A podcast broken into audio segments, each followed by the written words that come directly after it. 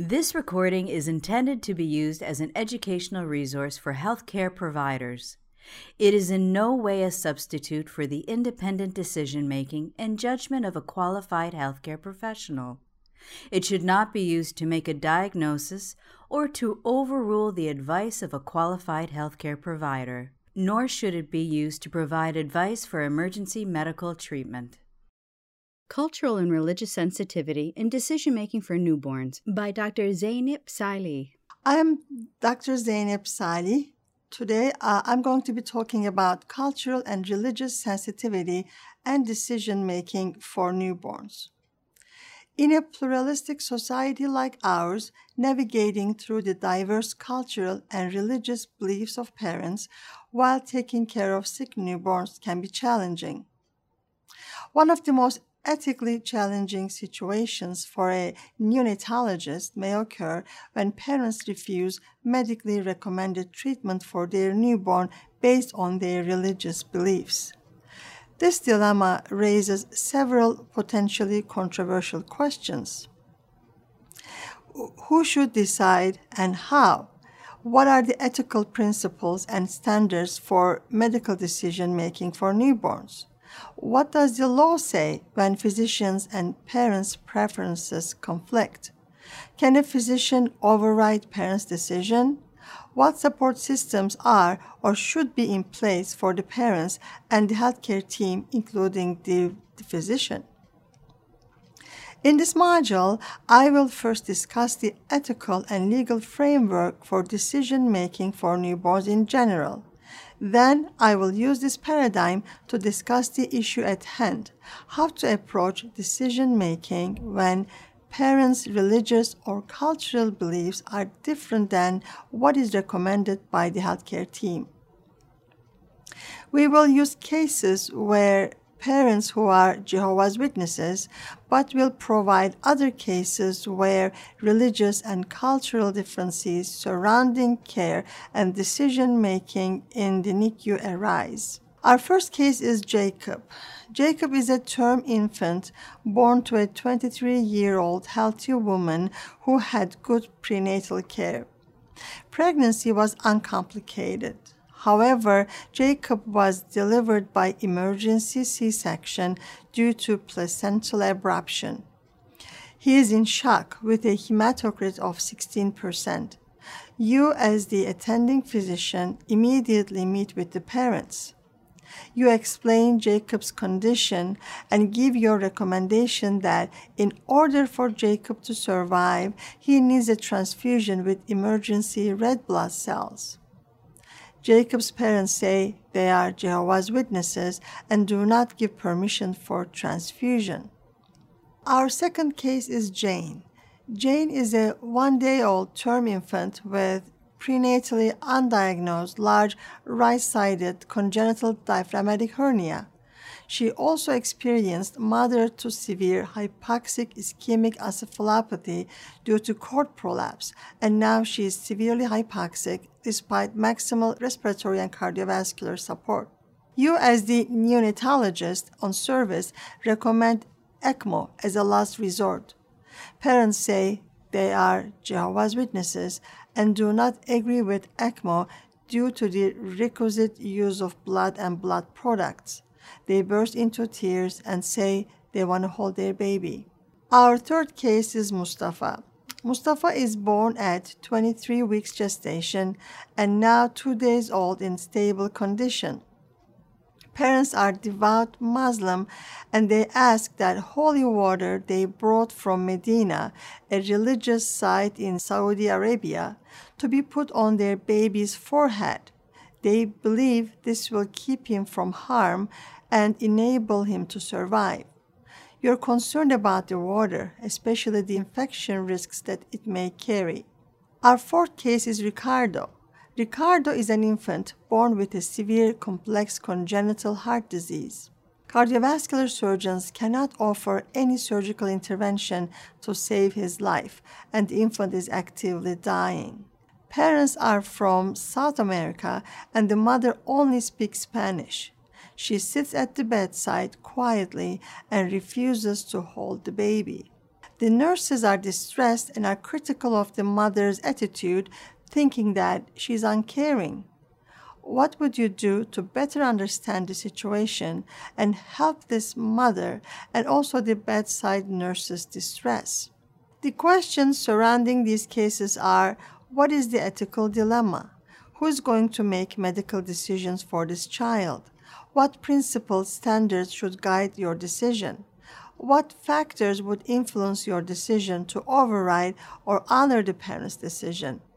What are the tools and support systems you have as a neonatologist to help you in this process? The ethical dilemma in these cases lies in the realm of decision making for a life sustaining treatment for a critically ill newborn and differences in opinions for caring for the newborn when the medical team's recommendation is in conflict with or different from the parents based on religious or cultural beliefs. Medical decision making for a newborn follows the surrogate decision making model, in which the patient has never reached a competent state and is not capable of expressing his desires or wishes. Morally, legally, and socially, parents have been accepted to have the right to make medical decisions for their minor children, in our case, the newborn. In these situations, the ethical and legal standard used for decision making is the best interest standard. It is assumed that parents would know what the best medical decision is for their sick infant. Inevitably, significant quality of life assessments may be involved in the decision making process. The best interest standard dictates that best interest judgments must focus entirely on the value of the life of the infant who is going to live it and not on the value the infant's life has for his parents. So, uh, how do religious and spiritual beliefs affect health and medical decision making in general? Religion and spirituality have health implications and may strengthen the therapeutic relationship and provide support for pa- patients and families. The American Academy of Pediatrics also recognizes that religion plays a major role in the lives of many children and their parents. Therefore, it is no surprise that cultural background and religion may also affect medical decision making for families. For example, in one study, parents of black infants agreed less frequently than parents of white infants to limit life saving medical treatments. A different study reported that Muslim parents rarely gave informed permission to withdraw life sustaining treatment. So, why do the Jehovah's Witnesses reject blood transfusions? Jehovah's Witnesses are Christians who believe the Bible is the Word of God in its entirety that is the literal interpretation. They reject the use of blood on the basis of their interpretation of the Bible. Here's a relevant verse from the book of Leviticus, chapter 15, and verses 28 and 29. For the Holy Spirit and we ourselves have favored adding no further burden to you except these necessary things to keep abstaining from things sacrificed to idols, and from blood, and from things strangled, and from fornication. Based on this prohibition, many blood products are rejected, including individual cellular components such as platelets, although minor fractions like immunoglobulin may be permitted. Members of the Jehovah's Witnesses community believe that receiving a blood product will result in loss of eternal life. If they die due to not receiving blood, they interpret it as living in accordance with faith, not dying as a result of faith. Therefore, dying as a result of not receiving a blood transfusion is a rational act based on their beliefs. Jehovah's Witnesses patients, however, do not oppose other forms of medical treatment. They would accept alternative therapies like erythropoietin and volume expanders. So, what are the key ethical concepts or frameworks that guide the neonatologist in decision making for the newborn? From the medical perspective, the surrogate decision making framework is anchored in the principle of beneficence, doing good. Accordingly, physicians have duties to contribute to the welfare of their patients using the best interest standard as their guide, particularly since the newborn cannot express his desires. So, who will decide what is best for the infant? It is exactly at this point where the ethical dilemma emerges when parents who are Jehovah's Witnesses refuse a blood transfusion for their child. By refusing blood transfusions, parents of this faith perceive themselves as acting in their child's best interest, meaning he will not be cut off from the possibility of obtaining eternal life. One set of parents explained their rejection of blood transfusion for their infant by saying, We would mourn the death of our child, but openly accept the brevity of this life for the glory that comes with being in the presence of God. These parents certainly want their child to live, but for them it is more important to save his eternal life than the brief, temporary life on earth. So, what is the medical perspective? Although harm, benefit, and welfare are difficult to discuss in relation to religion, medicine evaluates the potential for physical harm in making decisions, in which that is viewed as the ultimate physical harm. The AAP strongly supports this approach and advises pediatricians to protect children from any circumstances, including religious beliefs that may directly threaten the welfare of the child. A practical and arguably one of the best approaches in determining what is best for these cases is based upon the view called the child's right to an open future. Basically, it dictates that physicians have a duty to preserve the child's life so that he could live and when he reaches the age of majority, he can enjoy exercising autonomy for himself. This also covers the uncertainty about child's best interest. Since the newborn cannot speak for himself, what the parents believe is in the child's best interest may be mistaken. Although this may be seen as a paternalistic action on the physician's side, it is justified based on the very high risk of harm, in this case death, if transfusion or other life saving treatment is not provided. What legal framework can be applied to these cases? Historically, the legal limits of Jehovah's Witnesses' parents' authority on their children's activity were first addressed in the 1944 U.S. Supreme Court case Prince versus Commonwealth of Massachusetts. The court's conclusion established that society had interest in protecting the welfare of children. It also supported the state's authority to assert that parents may be free to become martyrs themselves, but it does not follow they are free in identical circumstances to make martyrs of their children before they have reached the age of full and legal discretion when they can make that choice for themselves. This decision gave the states the right to supersede parental authority and was later applied to medical decision making cases as well. Furthermore, the Federal Child Abuse Prevention and Treatment Act, CAPTA, originally enacted in 1974, defined child abuse or neglect as any recent act or failure to act on the part of a parent or caretaker which results in death, serious physical or emotional harm, sexual abuse or exploitation, or an act or failure to act which presents an imminent risk of serious harm. Thus, current ethical and legal paradigm uses the neglect definition and threshold in evaluating the potential for physical harm. Furthermore, it establishes the right of the state to act as parens patriae and intervene to prevent parental actions that would result in abuse or neglect. In summary, the current legal paradigm supports administering life sustaining treatments, including blood transfusions, to minors if it will prevent serious harm. So, what contextual factors affect the neonatologist's decision making? First one is prognostic uncertainty.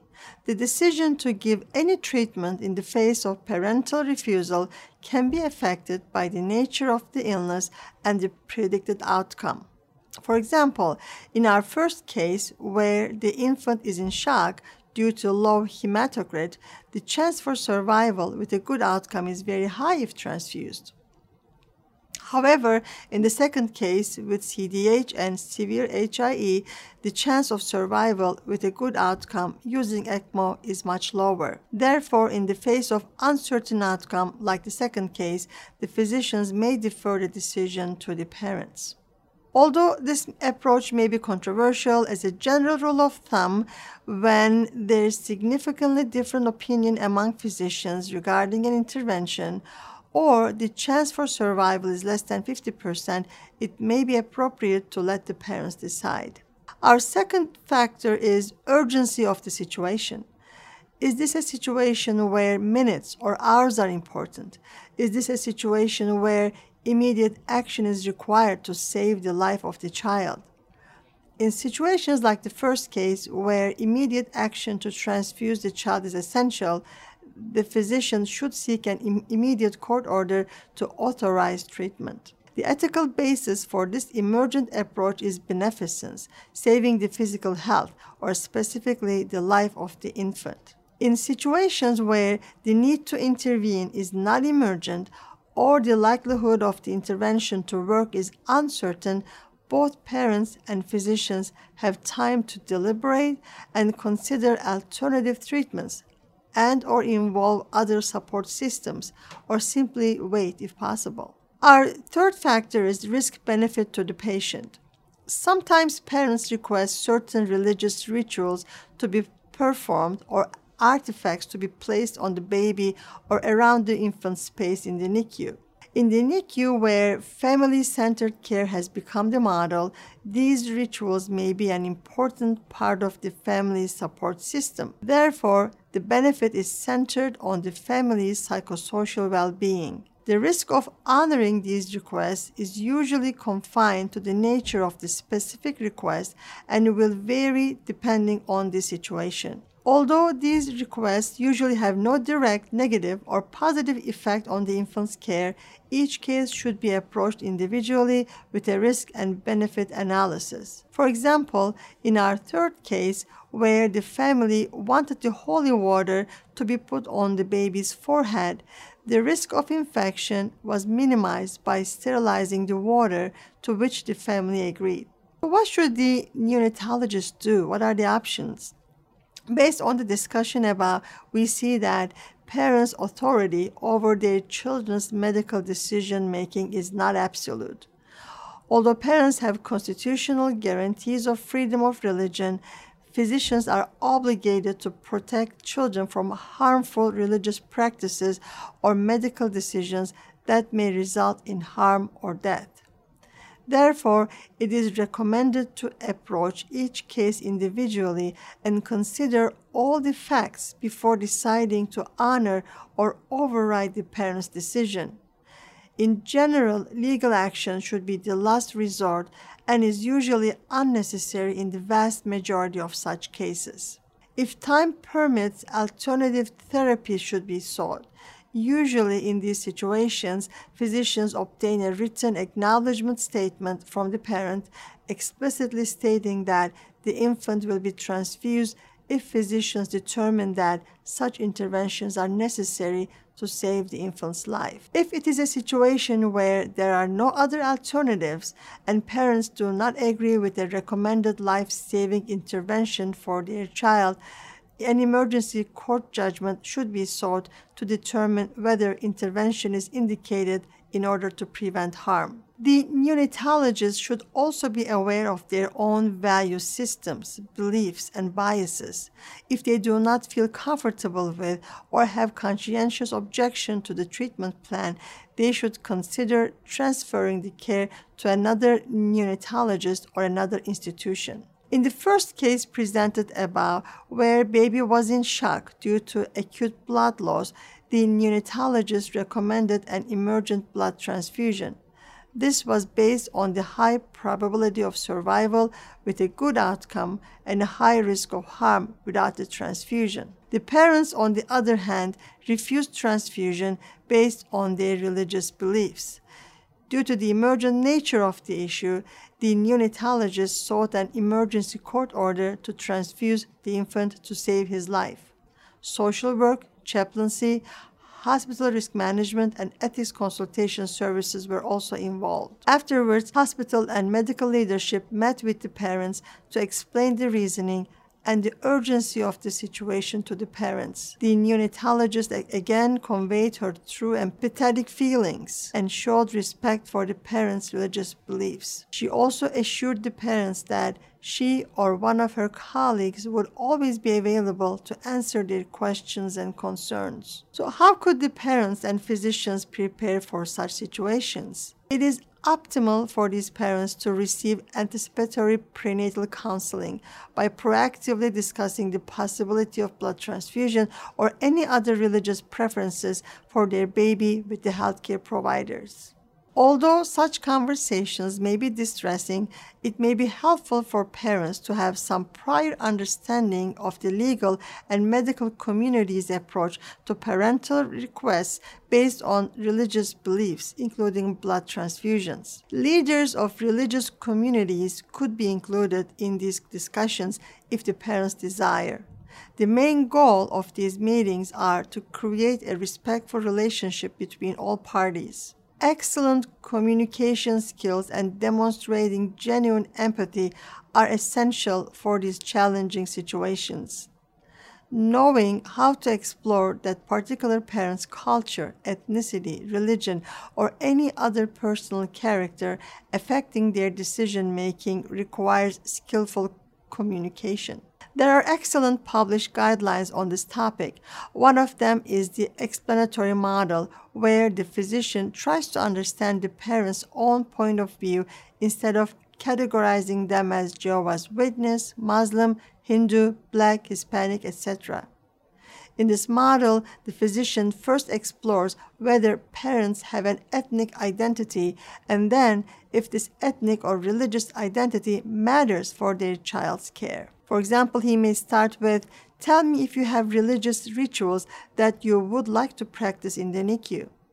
Then he would explore how he can help them by continuously negotiating between the principles of autonomy, par- parental authority, beneficence, physician's duty to the patient, and the best interests of the infant. In any case, neonatologists should provide support, especially emotionally, both to the parents and the whole healthcare team. For example, in our fourth case, the mother refused to hold her dying infant.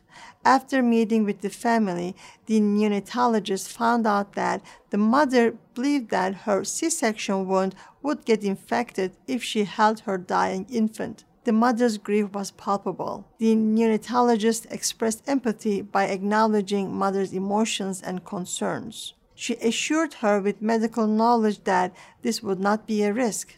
She also informed the bedside nurses, who also became very empathetic to mother's emotional distress after they heard about her cultural beliefs. Then the mother held her baby, and Ricardo died in his mother's arms. So, how can we address the healthcare teams and parents' moral distress? Neonatologists, like other physicians, are trained to save lives. When faced with a parent who refuses a well established, relatively safe, life saving treatment for a newborn, they may feel anger and helplessness. At this point, when emotions run high on both sides, it will be helpful to remember to use empathy. A supportive dialogue and compassionate understanding from the physicians and other healthcare providers are important to establish trust. This will help to understand the parental perspective and build the essential therapeutic relationship. A therapeutic relationship is not only important to solve the problem at hand, but will also help the family and the physician to move forward. Social work, chaplaincy, hospital risk management, and ethics consultation services could also be invaluable in supporting physicians and other staff during these difficult times. In conclusion, working with parents whose religious or cultural beliefs are different than the medical team may present challenges. Current ethical and legal paradigms use the beneficence principle and harm standard for the intention of doing good, but also preventing harm and death as well. With this approach, it is intended to protect infant's future autonomy so that he may reach the age of majority and ultimately decide for himself. The practical aspects of the framework include number one, assessing the urgency of the situation and the likelihood of favorable outcomes. Number two, exploring the reasoning behind the parents' decisions by using effective communication skills, for example, the explanatory model. Number three, negotiating for a common ground. And finally, exploring alternative therapies if available and utilizing resources, including social work, ethics consultation, and chaplaincy. Legal counsel should be the last resort if the conflict persists. Thank you for watching. This recording is a production of Open Pediatrics, a free and open access resource for pediatric clinicians worldwide. For more pediatric care materials or to join our global community, please visit our website at openpediatrics.org.